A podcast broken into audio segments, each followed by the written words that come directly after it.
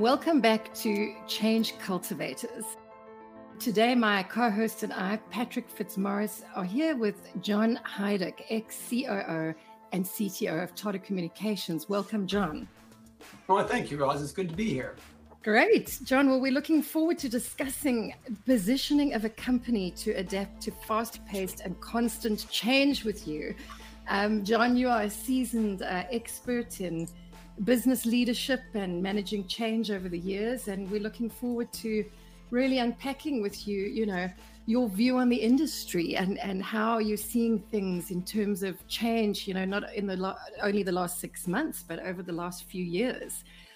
So John, to kick it off, I'd be interested in just hearing what you think the three biggest disruptors are going to be over the next 1 to 3 years, in terms of change, looking back at what we've seen, but also looking ahead, what we need to be prepared for.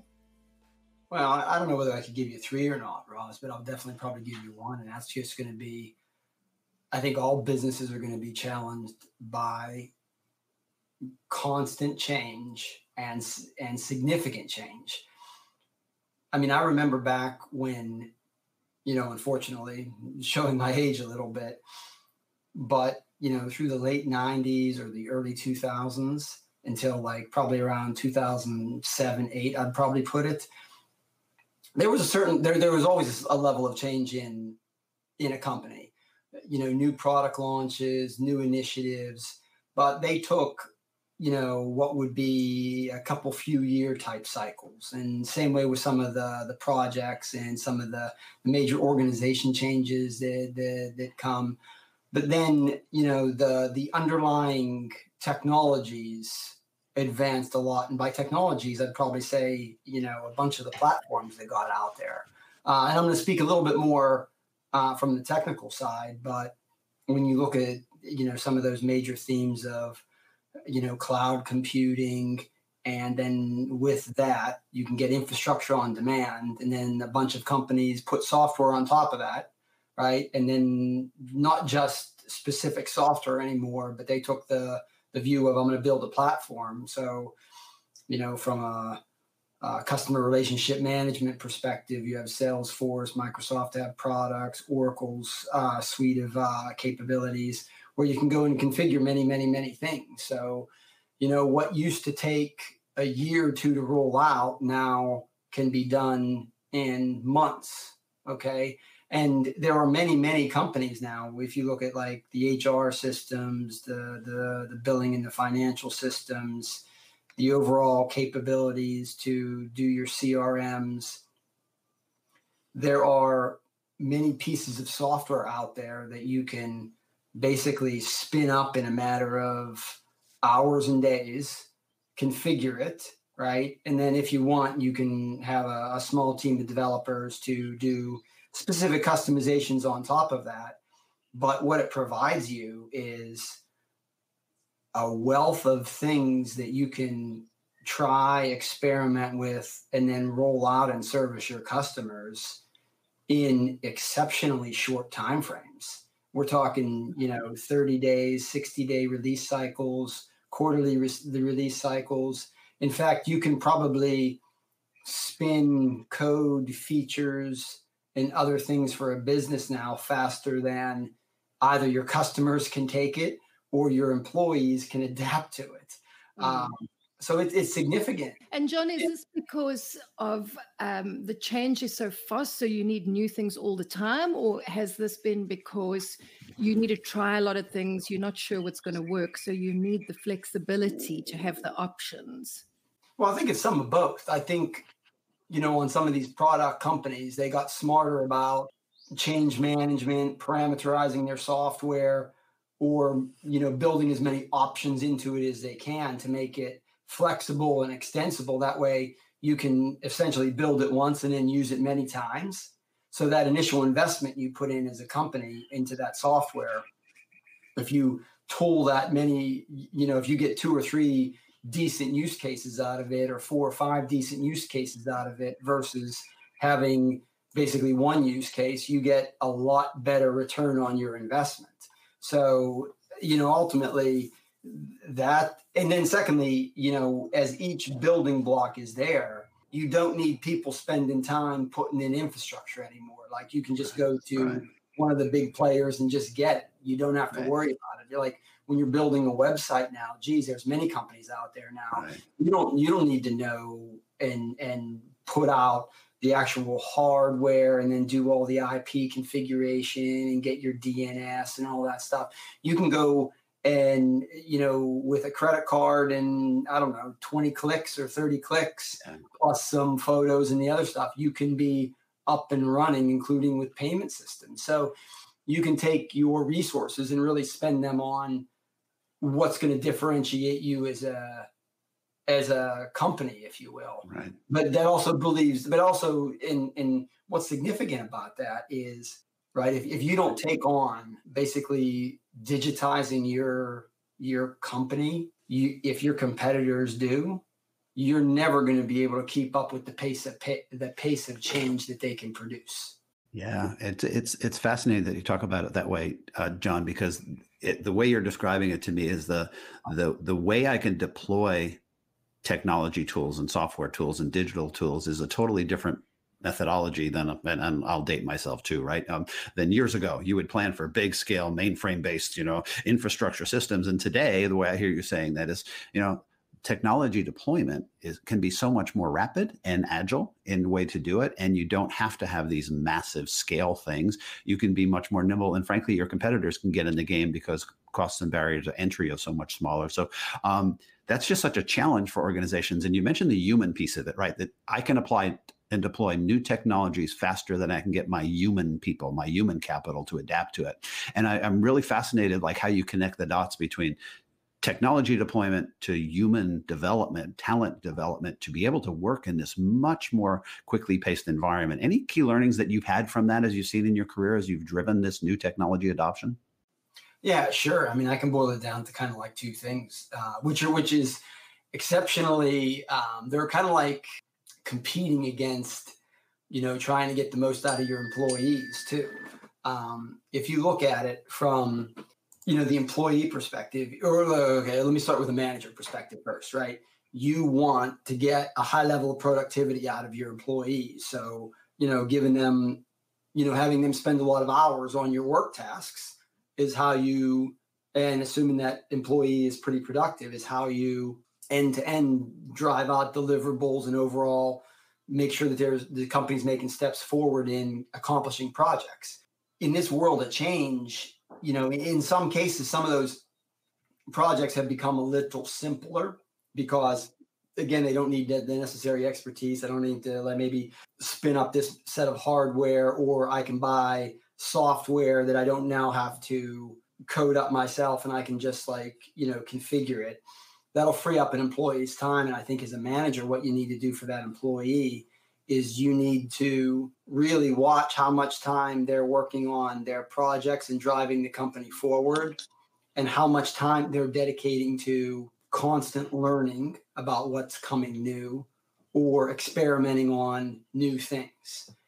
And it's those two other areas where they don't necessarily have a direct linkage to productivity and some of the standard metrics a manager would look at. But it gives that employee time to say, oh, I've learned I've scanned this market and I've learned about two new companies that develop software. So I'm aware of these two new things. Or I spend a little bit of time messing around with some of the newer programming languages out there, Python or some of the other pieces, where they can then feel a little bit more at ease that they're staying current. Yeah. Okay. And that helps them from an overall mindset perspective. Yeah, it's a great comment. And, maybe speak to the end users of all of these tools, right? So all these software tools are empowering some line person, right? So a salesperson using Salesforce, for instance, or, some kind of HR business partner in an organization who has to be able to use a whole new HR system tool. End user adoption is clearly a challenge in a fast paced world where the technology and digital application might be changing under them. Any key learnings as you from the technology side have kind of gotten in your career to say, this is how you keep end users of your software services kind of keeping current and actually empowering them to be more productive in their roles? Yeah, sure. From an end user adoption perspective, I'd say having a really, really strict focus on feature creep, because, you know, and you can go through real world examples on how many, I mean, geez, how many features or how many settings are on your phone, and out of that set, right? Let's say let's just use a base case of 100. What do you mess with? 10, 11, maybe 15 of them. Right. So that means 85 of them are there that somebody had to do, maintain, and probably for good reason over some period of time. But expecting a user to know about all of them and then effectively use them. So I would say when you're in that mode from a user adoption point of view, you really got to put yourself in the user's shoes, understand what they're doing, what their pain points are, and provide that minimal set of feature functionality that does that and does that well for them, and continually advance that and not worry about building the other long tail of features that, yeah, out of 100 users, maybe 3 of them might be interested or 7 of them might be interested. But in the end, it's just going to complicate your software, cost you more maintenance. And the harder and more difficult or more feature-laden some of these things are, the more difficult it is going to be for you to bring users along. Yeah, thanks for that. I love it, right? It's this notion of the technology can almost do anything. The user experience dictates actually what we have to do, right? And so in this time of really disruptive change where the technology, frankly, could be helping to do so many more things than it can because of everything you said, it's still about the user experience and delivering actually that what that user experience really needs to be and not overwhelming them with too much of the, frankly, flashbang of what the technology can do. I think that's really, really a powerful takeaway for that. So thank you for sharing that. Sure. And it's easy to fall into that trap too, right? Because if you don't do the work and you don't know your user and how they are doing their job, then you take a little bit more of an approach, and you know the typical product manager wants to do a solid job. So, hey, if I don't know that in detail, I'm going to hedge my bet a little bit, and I'm going to build everything, and I'll see what sticks. Right. And that can get to be it's expensive on all ends. Very cool. Very cool. Yeah. Thank you. So, John, it's a very interesting angle because it's so multifaceted. You know, you're talking about the software, you know, and the end user in this instance is, correct me if I'm wrong, it's your internal team, your managers, your teams leading, you know, the work within the businesses. On that point, how are you seeing hiring changing? Because in the past, as you mentioned, a lot of these skills, you needed to hire the people in-house that needed this really deep skill set. Now you've got, you know, you're looking at different people that you are procuring, you know, external software into the business. So are you seeing your frame of reference changing in terms of the type of people you need to hire because of the tools that are out there? You know, are they needing, and again, you know, we're moving into a digital world. So by default, you need more digital people. But then on the other side of it, a lot of the digital development is now being done by third parties. So what are you seeing in that area? Well, I mean, I definitely think hiring is still mainly driven by the requirements of the position. And I think that'll still continue, right? On the technical arenas and the other stuff, I can see, you know, maybe an expanded job description of a few new languages that you could like then tick box, or maybe as different infrastructure providers or more popular software packages get out there, the capability to use X. But at its core, I still think you're going to be looking for the smartest and, in a way, fearless candidates that you can find that aren't afraid of change, because in some cases, the companies, if they do a solid job, the software is going to be easy to use. And then it's just a matter of you taking a certain amount of time to learn the thing. And that's what gets back to when I talked about making sure you're not filling up an employee's 40 or 50 hours a week, just driving future company deliverables. But this notion of like, you know, making sure your people do 1 week a year, 2 weeks a year worth of training, I think that needs to adapt, and you need to be able to provide more hours to allow people to experiment with the new things that are available, or to do their little own, you know, small mini experiments or projects that really don't have a definitive criteria as why the company's taking that on, because you never know from an innovation perspective what that might spark or what that might do. Now, not all of them are going to come to fruition, but if you manage your people's time where they can get to do some of those things, you're going to end up with a more satisfied employee too. From a hiring perspective, the strict job description and maybe some of the pieces and some of the items are going to differ a little bit in that job description, but I think that process will still go through. I think interviewers or the better companies that adapt faster will probably drive their interviewing process to figure out, okay, who has learned more in the past 2 years at their job, who has experimented more, and who's maybe better set to adapt to change. And for a different skill set, a different mindset, I suppose, more than skill set, it's that mindset, that hunger, that you know, ability to learn new things and not stick into their lane that this is my job and this is all I do. It's like, how do I take, you know, I look at your time at Tata Communications. I mean, you were there for, I think, just over 12 years and you managed a team of, you know, over 2,000 people. I'm sure you sit now going, you know, the people, the you know, to your point, the way I interviewed 4 years ago is very different to how I would be looking at a new candidate now, given, you know, the change and the digital transformation and just the different world we're operating in now. Oh, exactly. And then, you know, talk about, okay, so you know, let's just go back to January of this year, just a short, I guess, 5 or 6 months ago. That pace of change was hard enough. And now you lay on the things that happened worldwide with this pandemic. Okay. And now you can't get employees in commercial office spaces. You got to socially distance. What's that mean to your workforce? How do they get access to the information that they need in order to do their job when they can't get in the office, right? And that happened.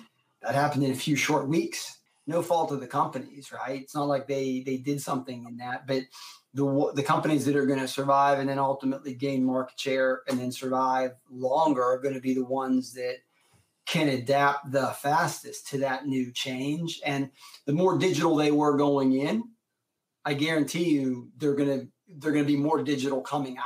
Yeah. And this is a topic Patrick and I love talking about is, you know, the overused phrase of the new normal. You know, it's something that really also drove us to launch this podcast is the change is just so fast. And as you say, you know, we thought change was so prevalent in January, but we're just sitting in a totally different world. And leaders now are having to manage so many different things. You know, one of them is I need to keep my team happy. So, you know, a key leadership trait right now has become empathy. You know, I've got a team that's living through a huge deal of uncertainty and it's across the world. But then, you know, a CEO has got to wear multiple hats, which is I've got to look after my team because that's going to be a big problem. You know, if my team aren't feeling secure and stable in their job, but then, as you say, people aren't even coming into the office now. So not only is a leader having to manage, you know, the revenue, they're having to manage emotions a lot more with people, and they're also having to manage revising their business model quickly with very, very remote teams. And I know remote working's been around for a long time, but this takes it to a whole new level. And I wanted to just, you know, go back to your experience. You know, you've led a number of roles. You've been a business leader in COO, you know, CTO roles. You've been a strategic business partner to a lot of businesses. You've also been an investor and you've been a board member. So, you know, you've worn, let's say, you know, 4 different hats throughout the time of your career, and sometimes all 4 at the same time. How do you, especially now with, you know, the last 6 months and going into the future, how do you manage the change process across these different groups and different agendas? Because obviously all of them are looking for different things. So your role has become even more complex given, you know, you've got different agendas and the pace is just getting faster and faster. Yeah. And again, I think Providing focus where you can, I think, is one of those draws. And then, you know, that's applicable not just speaking to software, but your what you really want to focus on and spend money and resources on, which lies into kind of like your strategy. And the more you know, drive and simplify that, and really, really intimately know what your customers are. So then you can make sure you spend money on the things that they see the most value from, okay? And make sure you're just continually relentless at that. I think that's a way to help narrow your eyes, narrow the field of vision a little bit to where, you know, your employee base can get it, understand it, and then continually not feel overwhelmed and move the ball forward. It's a really good point. And, you know, Roz makes a really good observation, right? You've been a senior exec in lots of seats and helping to drive organizational change, not just technology change, but organizational change.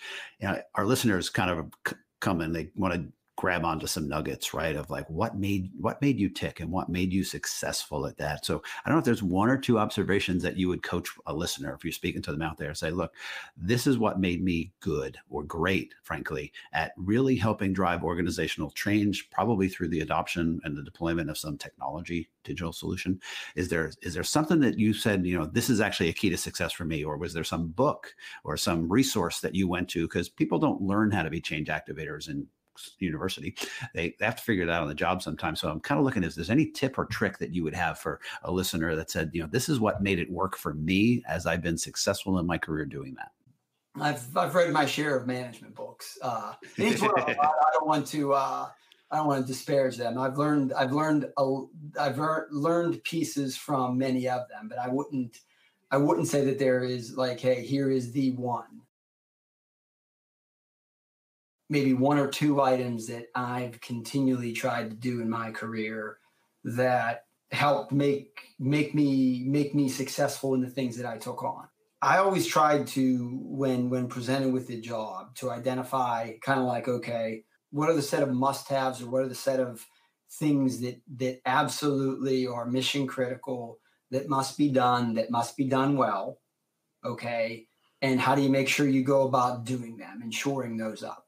Okay, in a lot of cases, you have management teams and a CEO or board members who like activity. Okay, but I think it's easy to get lost in, you know, a lot of activity that doesn't really lead to progress on deliverables and then moving the company forward. So, you know, the first step is, you know, I always tried to question and come up with, okay, if I only had to do, and there's no set number. Sometimes it's 6, maybe it'd be 4, sometimes it's 2. What are the critical things that you know, you in your position, in that position needs? What are the mission critical ones that you need to do that if you don't do, you're going to severely harm the company or the organization you're currently in and working on? And get that focus right, okay? And then it comes down to, you're always going to have a stream of other things, somebody asking for X, you know, a new initiative coming through the company, this, that, and the other stuff.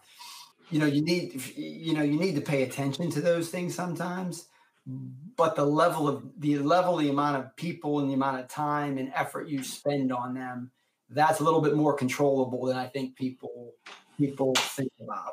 So to me, it comes down to a lot about focus, because again, you know, I drive it into focus. And then the second piece is, you know, from a manager's perspective, ensuring there's always execution. It's easy to get into management and you list out, here's 19 things I've done, or here's 27 things I've done, but it's like, okay, congratulations. Are we any better for those 19 or 27 things? I love that. The three words that you just made me kind of scribble on my pad as I'm kind of listening to you share such nuggets is, you know, it's focus, executing a good focus, and making sure they're driving the impact that you want, right? So it's focus, execution, and impact. And particularly in the technology world, people lose sight of that because, again, back to what you said earlier, technology can do almost anything now, but towards what end? And how do you choose where to focus the efforts most from a technology application standpoint?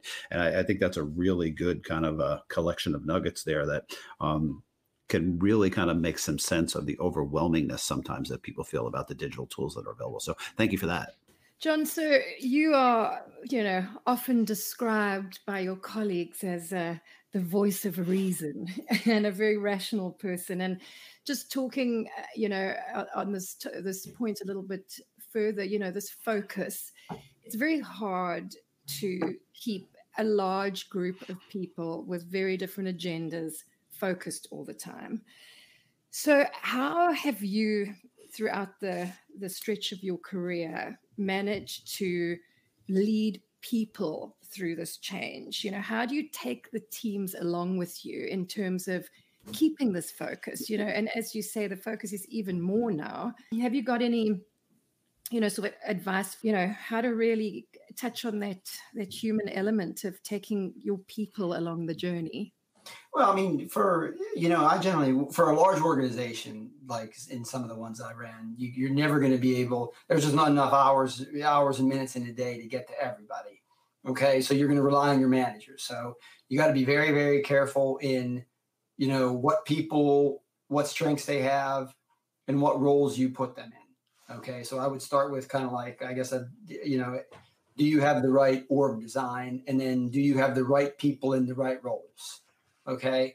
Once you do that, I'm mainly focused on, let's say the top 2.5 levels of my organization, my direct reports, their direct reports, and then, a set of folks below them. Those are the people that I could, through the course of a normal work week, interact with on a decent basis to keep reiterating, okay, hey, what are the goals for the organization? Are we making progress every day? Are we driving our strategy? And then I'd rely on those people. Okay. I'd make sure I do a very, very good job on defining the what needs to get done, give them the flexibility on the how, right? And then work with the managers for them to develop the how, because I think it's probably another area of management that gets a little, shortchange, right? It's maybe not at a first level even a first level manager, right? How you do your job is just as important as what you do, and in some cases, with your people looking, and especially it's worse so as an executive, or harder as an executive, I would say, how you do your job is a lot more important than sometimes what you do. Right. Okay, because you have everybody looking at. What character do you show? How you deal with adversity? How you treat people?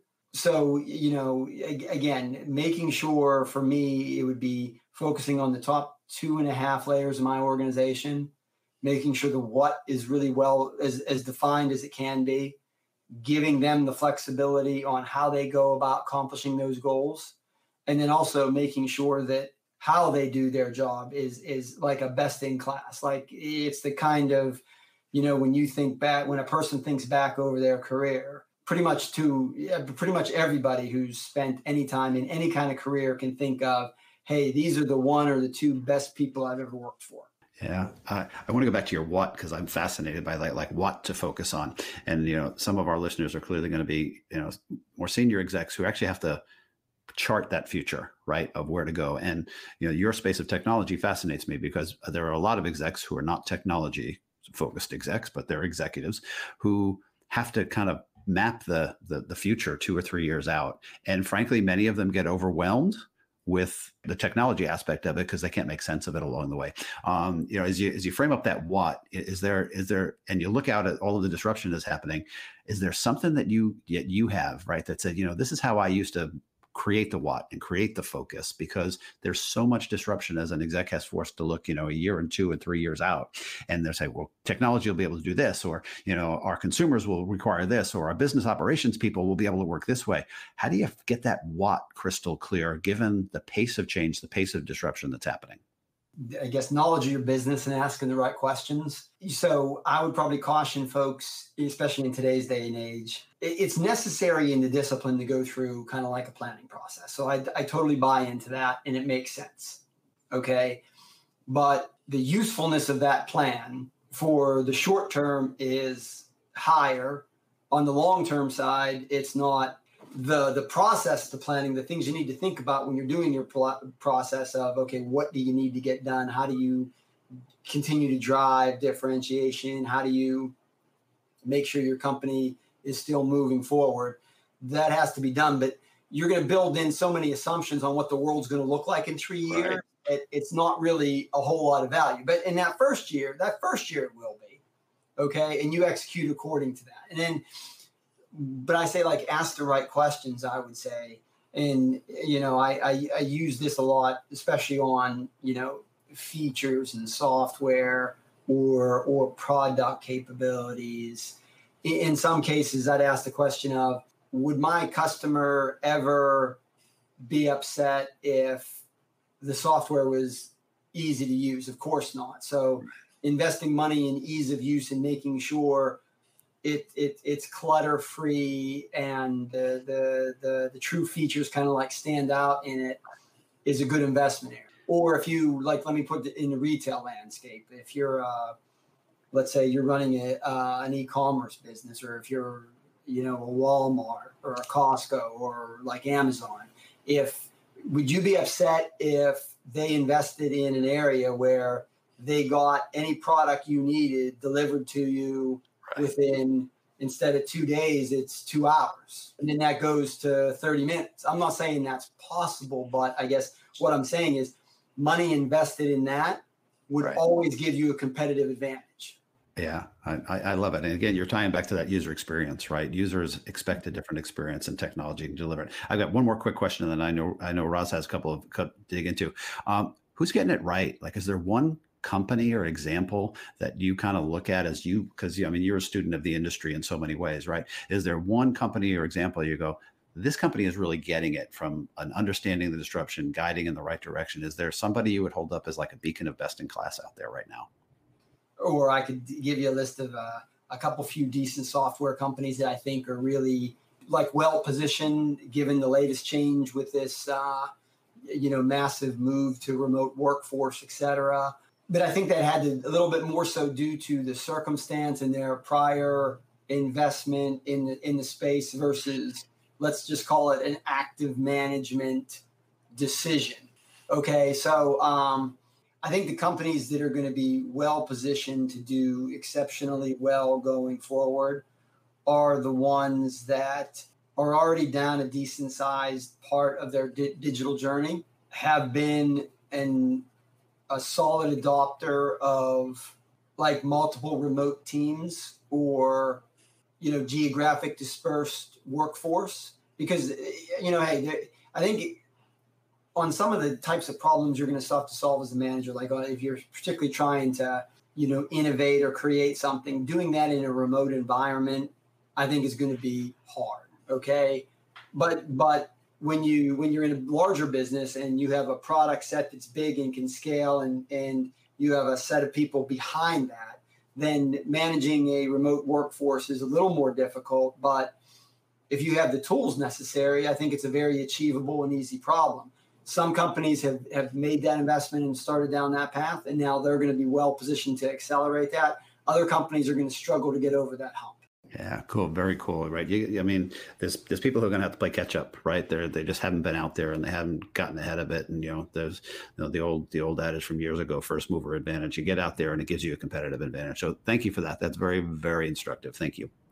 Yeah, John, you've covered a lot on the digital platforms in terms of software. And I just, with my brand and communications hat on, you know, as we close, I just want to pivot to a more softer angle on the digital side of things, and that is social media. As a business leader, I'd be interested in, you know, what you see the role of social media playing in change management today. And when I talk about social media, I'm talking about obviously internal social media with staff, but then also externally, because a lot of business leaders I work with you know, they've got a view that, you know, that's for the rest of the team. You know, as a CEO or as a management board member, that's not really something, you know, I need to do. And if you look at, you know, a lot of the stats that are out there and even, you know, a lot of the Gartner predictions and all that sort of thing, you know, it's widely documented that 45% of a company's market value is attributed to the CEO's reputation, not only the CEO's reputation, but also the management team of that company. So I would just be interested in your view, you know, as a very senior business leader, on whether you feel that level of the business should be involved with social, and if so, why? Or if not, why not? Well, I mean, I think that definitely social media is a very powerful tool, and I think that, like, all the executives of the company should use the tool to better and more effectively communicate directly with the staff. Okay, so, like, you know, those platforms definitely would allow you, like, I could, you know, if you will, at least it wasn't a dialogue; it was a little bit more of a monologue. But I communicate to all 2,100 of my employees via social media tools.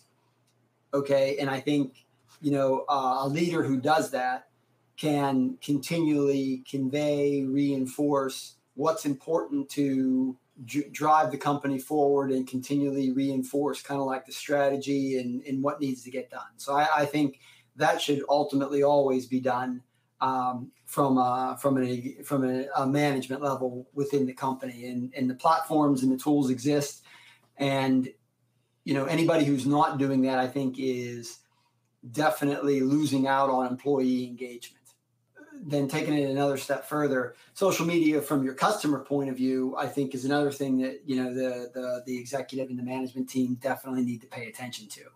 Again, that comes down to, what are your customers saying about you online? How do you monitor that? How do you influence that? And how do you make sure that that image or that brand or that reputation that you want to convey or you want to be known for is getting airtime on the platforms? Okay. And I'd probably say it has to, and it's important to do that even if you're mainly focused on enterprise. I think the numbers will be smaller, but it's definitely going to be even more critical, in my opinion, if you have a business to consumer type company where you're dealing with hundreds of thousands or millions of individuals. You'll be able to utilize those platforms to solicit feedback on how well your services or offerings are being perceived, what problems or issues they are, and then also ferret out and figure out, like, in some cases, you know, there's always going to be, you know, a few maybe disgruntled people who have purchased the services, and getting your operations team to either understand what that is and either drive that back as future change or fix it, or, you know, accept it as a mismatch on, you know, hey, the customer kind of bought something that, you know, the service or the feature wasn't really intended to do. And that particular piece is, you know, the company's okay with how that transaction went. Mm-hmm. Interesting. Yeah, because it's so, again, it's so multidimensional now with digital, because you can be driving change or you can be driving a message internally to your staff, you know, but if externally there's a whole nother world of conversation and reputational issues going on, your staff is seeing inside and, you know, outside, and the market is obviously very focused on what's being said outside. So, you know, I think leaders have a very broad area of responsibility to keep their feelers on now, you know, especially in this digital world, as you say, you know, it's platforms, but it's also the reputation, the conversation that's going on. It's the perception of the business that is often something, you know, if you're not all over, you need to control your reputation or the market will control it for you, you know, which will really make any change management, you know, or change activation a very difficult task for a leader. Yeah, I think that's all true, Roz. I mean, again, the feedback's kind of like, you know, social media provides another, you know, a whole set of, you know, a lot of positives and sometimes, you know, negative things that, you know, that can come in too. And getting back to your earlier question too, where you talked about, you know, the view of the CEO or some of the management team. And again, I think an executive today needs to be in a position to make sure that they're absolutely relentless on how they do their job and what they want to be known for, whether or not it's, hey, we're a green company and everything we do is about, you know, making sure our infrastructure enables whatever product and service they provide to be sustainable, make the earth a better place, and continue that mantra, and then back that up with actions, and then use social media and that platform as a mechanism to constantly grow that known perception within their customer base. We're definitely seeing, you know, particularly over the last few years, and obviously this is a lot of work Patrick and I do as well as sort of guiding the leadership team, is that, you know, those leaders that are the most vocal, the most communicative, you know, those leaders that are seen to be open and transparent are definitely the leaders that are getting the best buy-in from their teams, you know, and a lot of the time, you know, the staff are seeing what the leadership is doing in a press article, in an interview, in their activities online, you know. So it is becoming more and more important for leadership and management, I think, to be more communicative, which I don't think a lot of people find natural. But I think in this era of fast-paced change, it is becoming an absolute necessity. Yeah, I think my only add to that is this notion of change communications is critical, right? You need to have an ongoing way to communicate and inform people. And that's where I think the technology is so important, your social tools and your internal corporate communication tools. The old way was you could just declare it and let it sit there and people would acknowledge it. The disruption and change requires ongoing ways to kind of communicate value. And as you said, Roz, I love that point. If you don't do it, somebody's either going to be confused or they're going to create a message that you may not like. So thanks for sharing that, John. That was a really, really great nugget to take away from that part of the discussion. Yeah. And just one more thing's coming to mind as we close, John, is you and I have a mutual colleague who's a leader in a business, and it hit home for me, you know, what CEOs are having to deal with now, where he said the other day he was on an all-hands call with, you know, thousands of his staff, and he thought he did a great job on the call. But, you know, on the social media platforms after the call, the 90% of the conversation was, why did he have a plastic water bottle on his desk? Because you should not be polluting the earth with plastic. So it's just really showing, I think, the spotlight on, as you say, the softer elements around leadership, which is, are you environmentally friendly? Are you being responsible? Are you being transparent? And all these things. So, John, thank you. That was a great conversation. We really, really enjoyed having you on Change Cultivators with us today. And to our listeners, if you want to find out more about John, you can go to changecultivators.com. And we look forward to having you join us for our next podcast, where we will be having Glenn Caruso from Adobe as our next guest. So look forward to connecting with you again.